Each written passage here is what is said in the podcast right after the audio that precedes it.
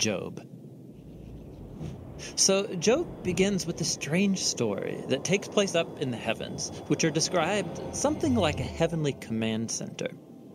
So, God is there with these angelic creatures called the sons of God, and they're all there reporting for duty. And God points out this guy Job, his servant, showing how righteous and good he is. And then one of these angelic creatures approaches. He's referred to in Hebrew as the Satan.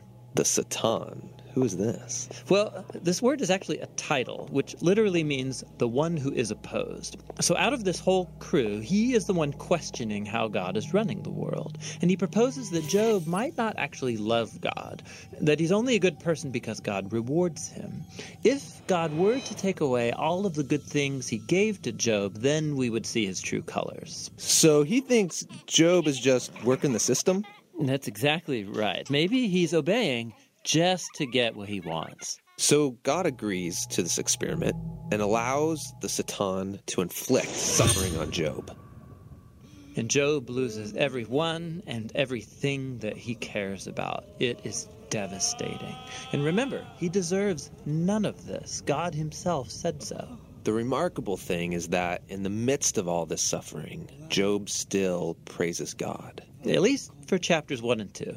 But then in chapter 3, we find out how he's really feeling inside. He unleashes this poem that reveals this devastation. It's a long, elaborate curse on the day that he was born. After this, some of Job's friends come to visit him to offer their help. And all of them are like, Job, you must have done something horribly wrong to deserve this. After all, we know God is just, and we know the world is ordered by God's justice and fairness, so you must be getting what you deserve. And for the next 34 chapters, the friends and Job go back and forth in very dense Hebrew poetry. His friends keep speculating about why God might have sent such suffering, and they even start making up lists of hypothetical sins that Job must have committed. But after each accusation, Job defends his innocence. And Job is innocent. He is. He's also on an emotional roller coaster. At some moments, he's very confident that God is still wise and just. Yeah, in other moments, he's doubting God's goodness. He even comes to accuse God of being reckless, unfair, and corrupt. So by the end of the dialogue, Job demands that God come and explain himself in person, and God does so. He comes in the form of a great storm cloud. Now, God doesn't give Job a direct answer. He doesn't tell Job about the conversation with the Satan. Yeah, he does something very different. He takes Job on a virtual tour of the universe. He shows Job how grand the world is, and he asks him if he's even capable of running it or understanding it, just for a day. He shows Job how much detail there is in the world, things that we might see every day, but really don't understand at all. But God does. He knows it all intimately. He pays attention to the beauty and operations of the universe in ways that we haven't even imagined and in places that we will never see. Then, to conclude, God shows Job two wondrous beasts and brags about how great they are. Yeah, they are dangerous. I mean, they would kill you without even thinking about it. And God says they're not evil, they're actually a part of His good world. And then that's it. That's God's whole defense. It's kind of weird. I mean, what was this all about? It seems to be this. From Job's point of view, it looks like God is not just. But God's perspective is infinitely bigger. He's dynamically interacting with a whole universe of complexity when he makes decisions. And this is what God calls his wisdom. So, Job asking God to defend himself is actually kind of absurd. He couldn't comprehend this kind of complexity even if he wanted to. So, where does this leave us? Well, it leaves Job in a place of humility. He never learned why he suffered, and yet he's able to live in peace and in the fear of the Lord. But that's not where the book ends, because after this, God restores to Job double everything he had lost. And this, again, is surprising. I mean, is this a reward? Is God saying, Congratulations, Job, you passed this elaborate test? No. I mean, the whole book just made the point that Job losing everything was not a punishment, and so now getting it back isn't a reward. So, why does he get it back? Well, apparently, God, in his wisdom, decided to give Job a gift. We don't know why. But what we do know is that Job is now the kind of person who, no matter what comes, good or bad, he can trust God's wisdom. And that's the book of Job. So there you go. Hey, grab your Bible and turn to the book of Job. Would you do that? You might be thinking, well, there you go. Let's go. Lunch, lunchtime. Uh, hey, how about this? It's one thing to know the story, it's quite another thing to interpret the story. This is true about us, it's true about me. A lot of us know our story, very few of us have actually uh, gotten into you know, deep, a deep dive interpreting our own story and what God is doing. What is he up to in our lives? And of course, we all find ourselves in the midst of the bigger story of God. So we're going to jump into the book of Job, the epic story of pain and suffering. Now, most of us know that it's something like that. You may not know that it is one of the great masterpieces of literature of all time. It's praised as one of the greatest pieces of literature. In fact, Victor Hugo, he was the French poet. You might know that he wrote Les Mis, Les Miserables and um, which became then uh, arguably, in my opinion, the greatest musical of all time. But anybody else? No. Okay. All right. Um, so um, come on, grace and the law. I mean, it's just amazing. Anyway, uh, he said this: Tomorrow, if all literature was to be destroyed and it was left to me to retain one work only, I should save Job. How about that? Lord Tennyson said this. I don't even think he was a person of faith. He says, The greatest poem, whether of ancient or modern literature. Daniel Wesper, Wesper, Webster said, The book of Job, taken as a mere work of literary genius, is one of the most wonderful productions of any age or of any language. Peter Kreeft, a great theologian, wrote this It is terrifying and beautiful, beautifully terrifying and terrifyingly beautiful. Why does the book of Job prompt such praise, even from those who are not believers or practicing Christians, perhaps? Most of us know that the book of Job is about pain and suffering and then our response to it. And you realize this, do you not? That the book of Job really is our story. It's like the Bible. When you read it every now and then, you go, oh, oh my gosh, this is about me. This is not just about Job. This is about me. And that's how we're going to approach this this book, we're going to say, What is God saying to me? That's how you approach the scriptures, right?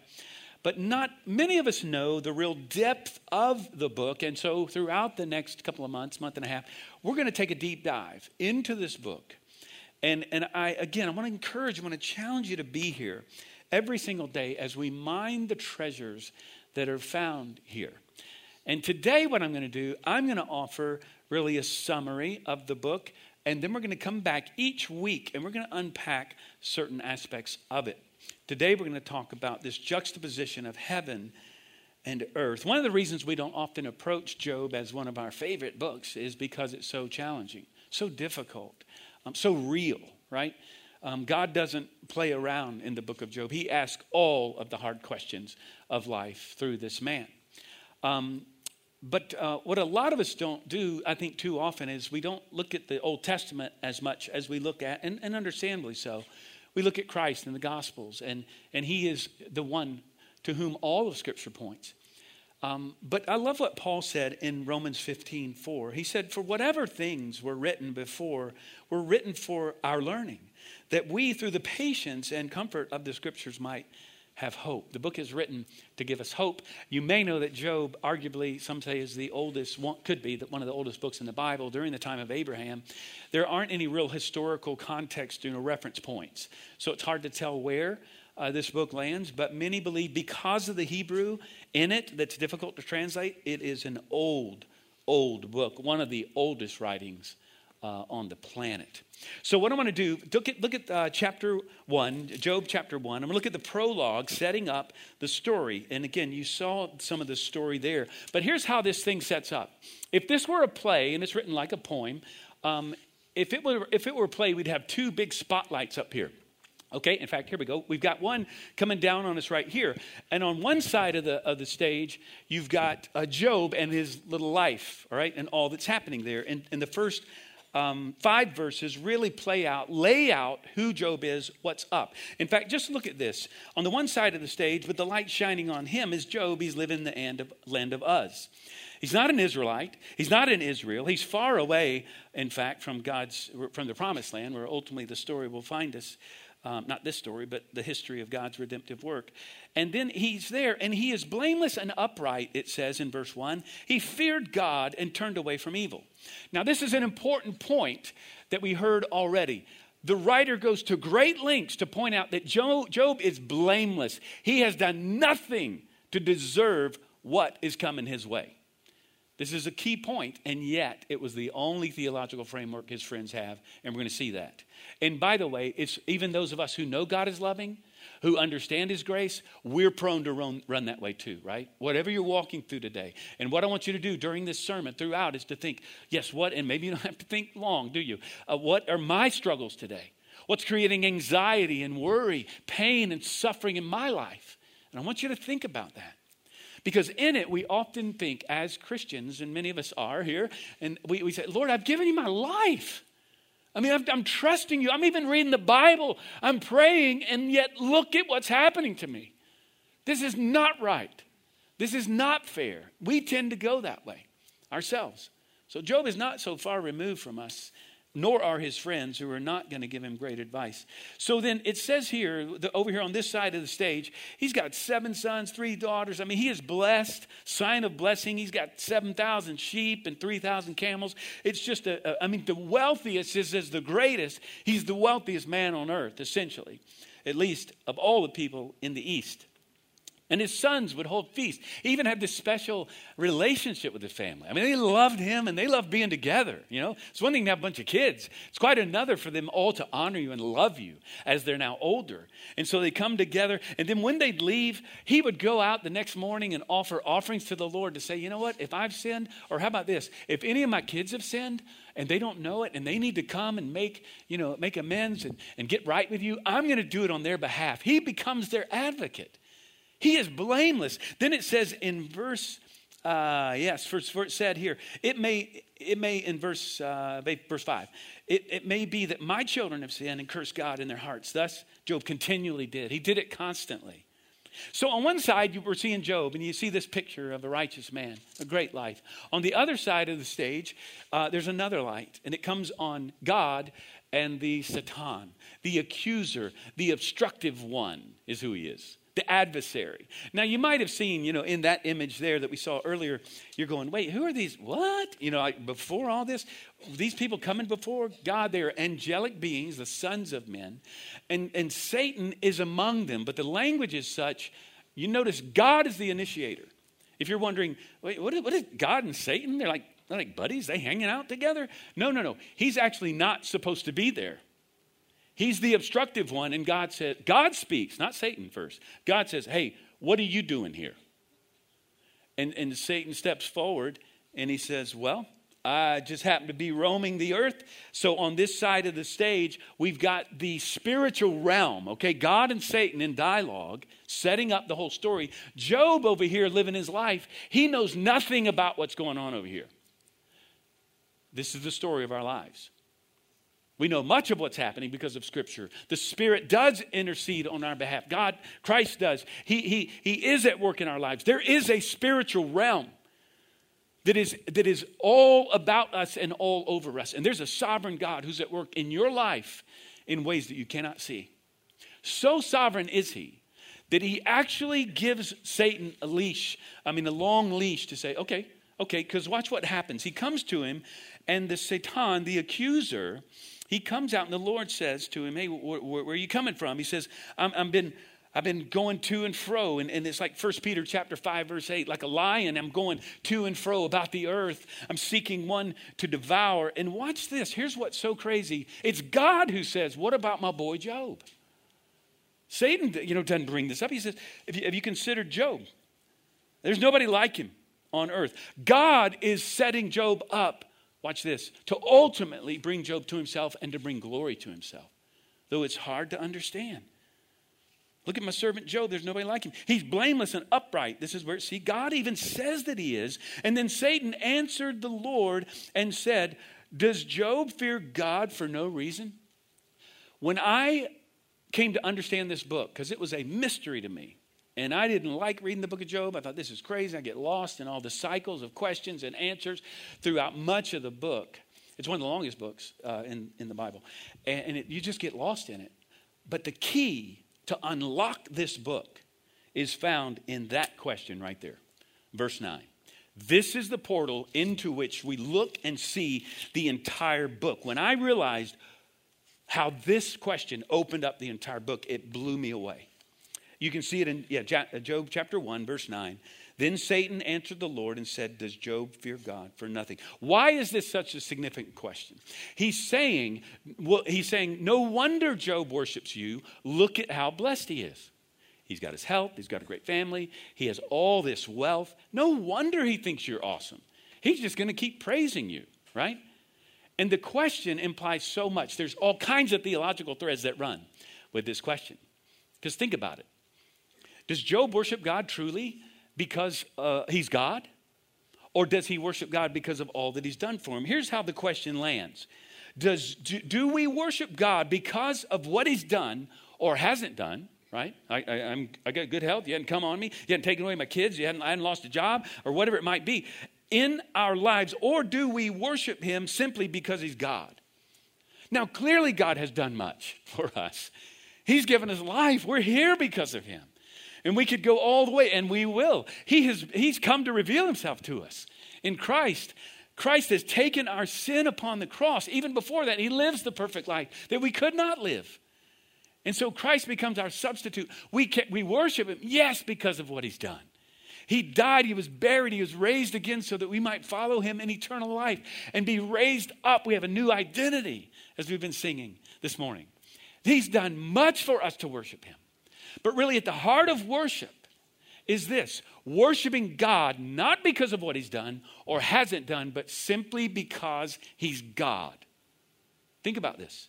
If we worship him because of what he's done for us, you name it. You, you, you worship him, you, you praise him, you're blessed by him because of your possessions, because of a position or power, or because of, how about this, your family, all your good health, the good things that you have. If you worship him because of those things, or if you pursue God in order that he might bless you, and a lot of people do.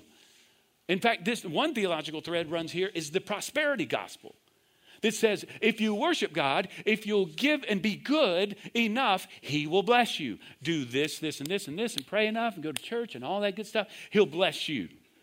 And that's not the gospel. Watch this. If we follow after God and worship Him because of all of these things, God becomes a means to another end, right?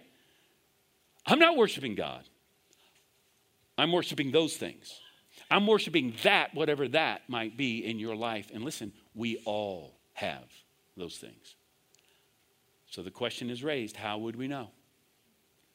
How would we know if Job worships God simply because he's God or because of all that he has? You tracking with me? There's only one way have it taken away from him. It's true in your life too.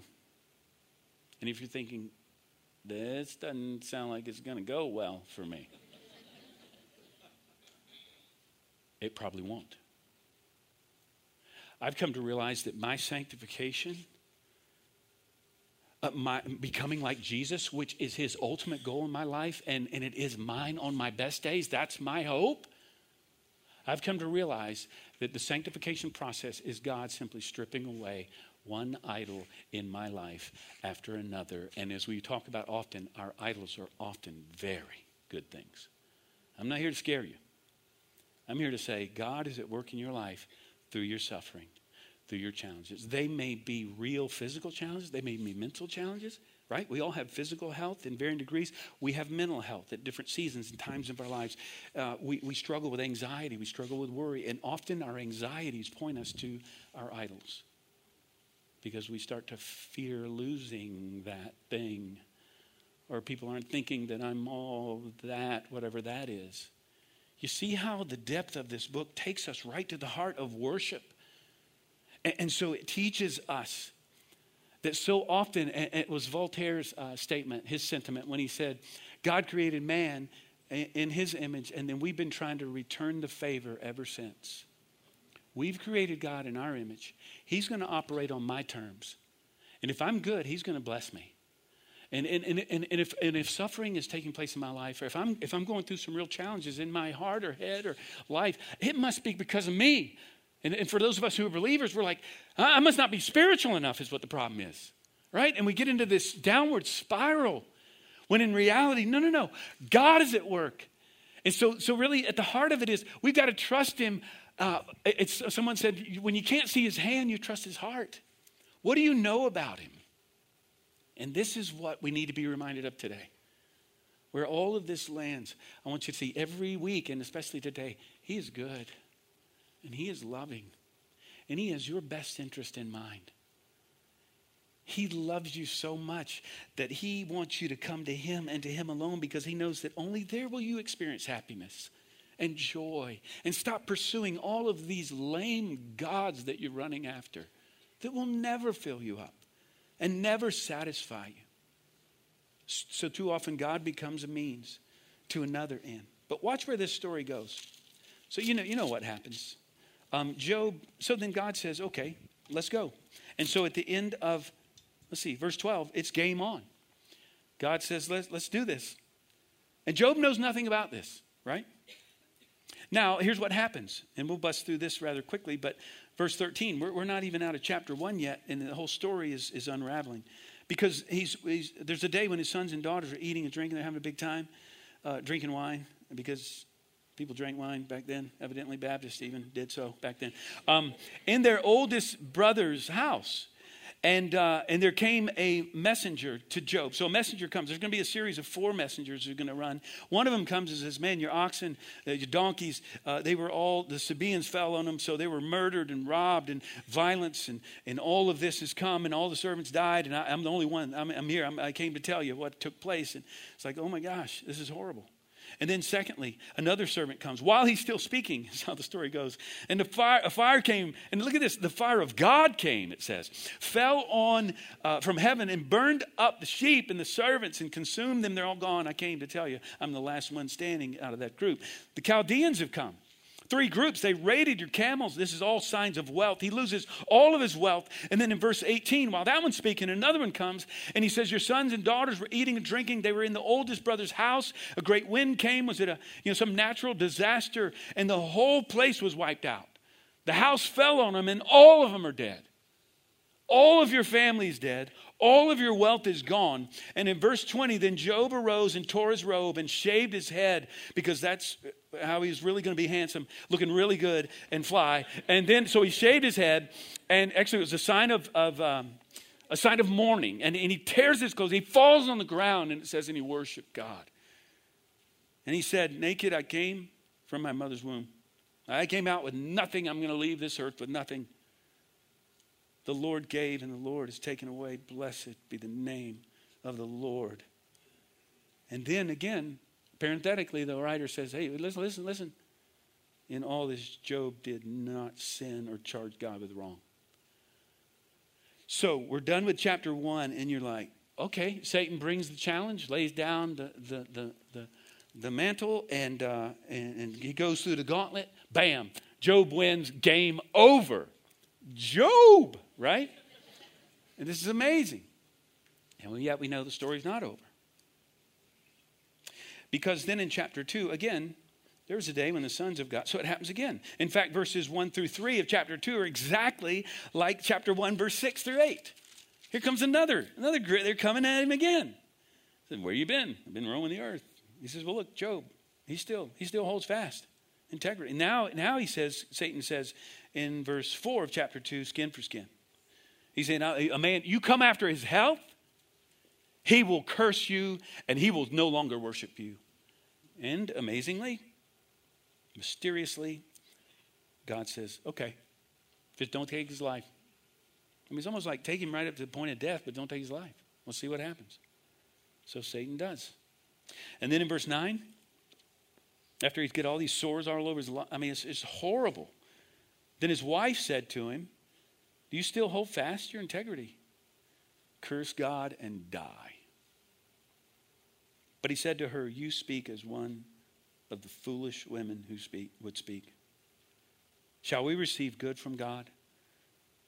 And shall we not receive evil? In all this, Job did not sin with his lips. How about that? Now, much could be said about his wife. We kind of diss on his wife, but she's been through a lot of suffering as well. If you've ever walked along someone, how about this? She lost her kids, she lost everything she had. And so we, we deal with suffering and pain and struggle, don't we, differently? If we're married, oftentimes that's how it goes.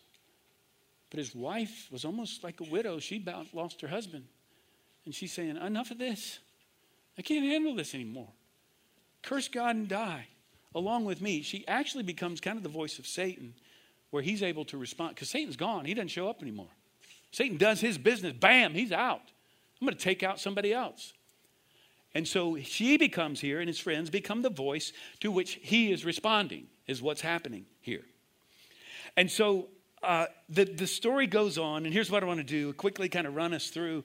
These cycles of questions come then with his friends, and we're going to dive back into this. Why you need to keep coming back in chapter 2 and beyond. So in chapter 23, you don't have to turn there. Um, Job finally, after hearing this cycle of questions, he responds to his friends. All of his friends basically say, You must have done something wrong because there's no other theological framework that we have here. You have done something wrong in order to get all this, so we don't know what it is. Job can't get an answer, and the writer has continued to tell him, No, he hasn't. And Job's arguing, I haven't. And then in chapter 23, verses 1 through 4, look at this. You can see it on the screen. Then Job answered and said, Today also my complaint is bitter. My hand is heavy on account of my groaning. Oh, that I knew where I might find him, that I might come even to his seat. These are, these are kind of judicial or courtroom kind of terms he's using here. I would lay my case before him and fill my mouth with arguments. See, Job wants to, he wants someone, even himself, to adjudicate his claim before the judge. He wants to sit in the seat and he wants to defend himself and ask questions of God. Now, then God in chapter 38, in fact, you could turn there, turn to chapter 38. God comes to him and he says, Okay, after all of his complaining and kind of whining and questions, and they're legit, in chapter 38, we catapult all the way to chapter 38. And then Job, and then God says to him, He says, Okay, uh, you, want, you want to ask me some questions? You've got questions. He says here, uh, look at chapter 1. Then the Lord answered Job out of the whirlwind. So God finally speaks. Verse 2 Who is this that, counsel, that darkens counsel by words without knowledge? He's saying, Why are you trying to counsel me on something you don't know anything about?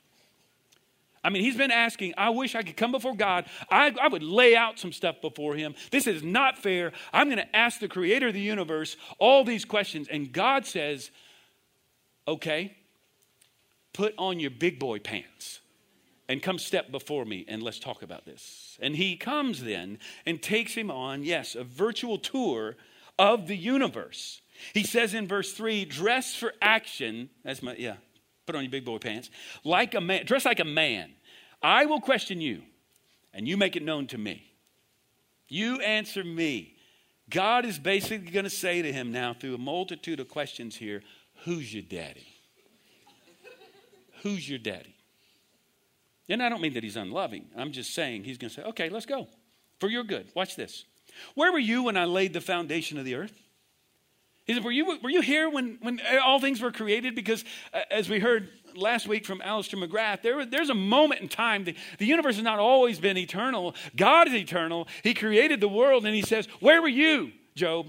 When I laid out the expanse of the universe, when I said the earth is going to be this far. And he goes on to say, Were you there when I commanded the waters to come and to go up to the shore and to stop right there? Why didn't they keep going? Were you there when the stars were put out into the sky? And, and, we start to learn, oh, it's amazing, kind of things about it. Creation back in the day before telescopes and microscopes and everything else. And we're reading, God is telling him what's up. From the very minute, um, almost to the microcosm of the world or, mi- or microscopic elements of the world, all the way to the macro. And he takes him on this tour. He says, Have you been to the bottom of the ocean? I mean, some of you, like me, you know, Planet Earth, you know, the BBC's Planet Earth, they also did uh, Blue Planet. You seen this? Incredible stuff. They're seeing creatures and animals at the bottom of the sea that we've never seen before. How many, how many creatures are out there, even at the microscopic level? Or, or who knows, uh, you know, when you start talking about multiverse, right? Uh, all these other universes, perhaps, we don't know. There's no, there's no evidence of it. But could it be that God's, He's so big, right? There aren't, any, there aren't just billions of billions of stars and billions and billions of galaxies. But could it be that, that there is just all kinds of things we don't know anything about because we're like a little teeny spot on this planet in the universe. And God sees it all, is what he tells Job. He says, Were you there when, when I decided that the rain would fall? Do you know where the storehouses of snow are? Do you call out the lightning? Are you the one who says, Bam, right there, go? Go now. He's naming the lightning bolts. He's the one who does this. He even says to him, I send, I love this. He says, I send rain in places where nobody lives. What is he saying? He's saying, Job, I am at work.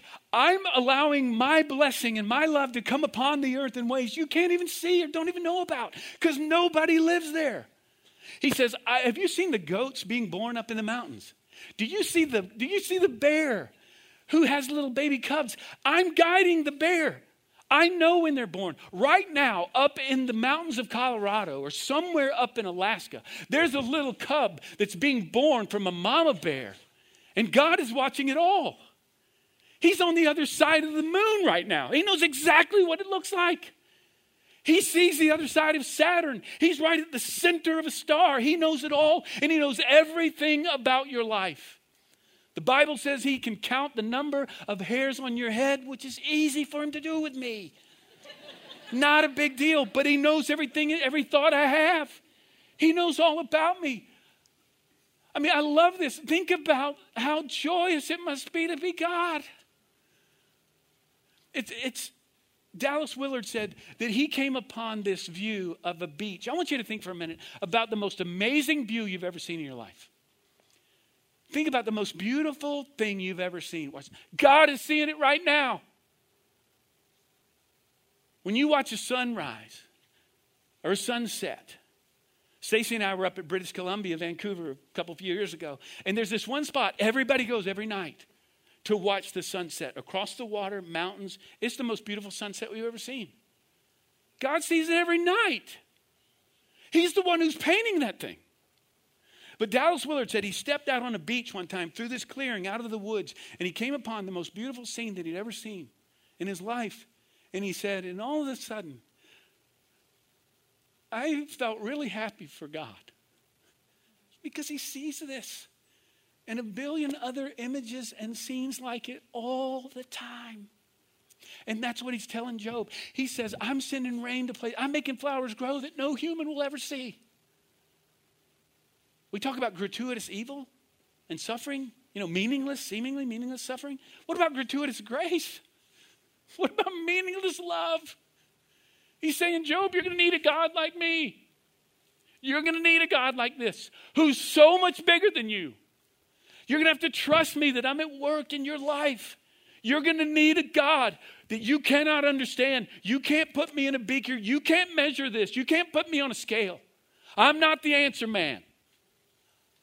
I am the answer. And I want you to come to me, and you're not going to get there by figuring me out in your head because I am way beyond that. And so, after all of this heartbreaking loss, we come to chapter 42. And at the end of the book, I told you we'd go all the way through here today. And we're going to come back and unpack this because there's so much more here. He says this Then Job answers God after this amazing moment here. He says, I know that you can do all things, and that no purpose of yours can be thwarted. Your purpose can't be stopped. Who is this? He's, he's, he's talking about himself that hides counsel without knowledge. I, I have uttered things I didn't know anything about. I, I've been speaking in ways that I don't know or understand, things too wonderful for me, which I did not speak.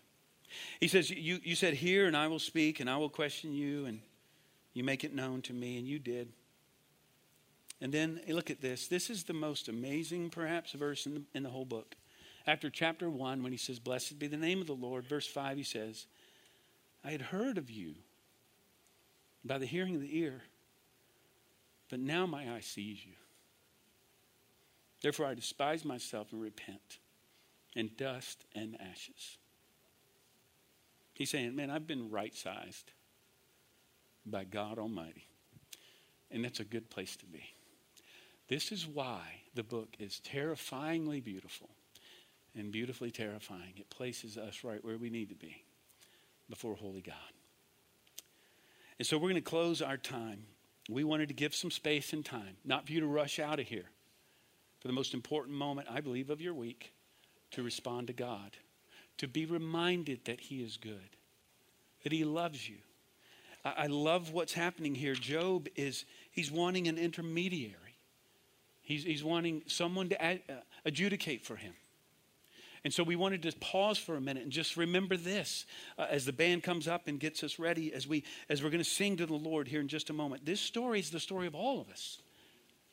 And and worship is the portal into which we do see God. I mean, it's amazing that he would say, uh, I'd heard about him. You know, I'm going, no, go back to chapter one. You said, Blessed be the name of the Lord. You lost everything. He said, Nah, I'd heard about him. Now I've seen him. Isn't that what you want in the end? Don't you want to see God? Because when we behold Him, we're transformed by Him.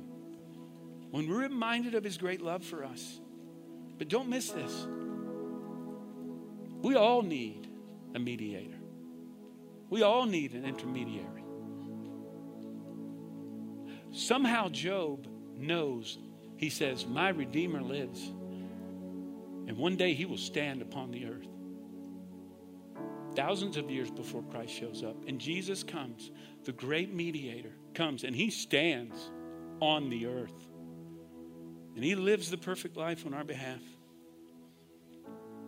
1 Timothy chapter 2 verse 5 and 6 says, "For there is one God and one mediator between God and man, the man Christ Jesus, who gave himself as a ransom for all people. This has now been witnessed to at the proper time.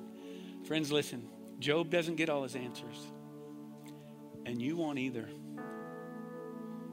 He gets something better. He gets God. And he discovers that that's enough.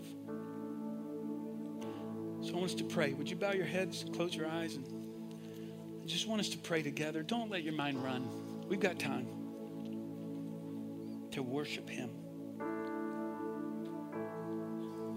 God is a person, capital P. He is one to be loved and enjoyed. He's not a formula or a puzzle to figure out. He's a person to be worshiped, to be loved. He is the answer. What are you walking through right now? He says, Trust me, I'm at work. I'm good. Friend, be reminded today God is good, He's holy, He's sovereign, and He's at work in your life, even and yes, especially through the challenges and the suffering and the pain that you're walking through today. You can trust Him. Lord, remind us how sweet it is to trust in you, even as we proclaim maybe aspiring words that we want to be true of us we know that you're good. We know that you're loving. We've seen it. Lord, teach us anew how sweet it is to trust in Jesus. You have become our mediator. You have walked through pain and suffering. You've gone to the cross on our behalf. You've taken our shame and our blame. You died so that we would never die.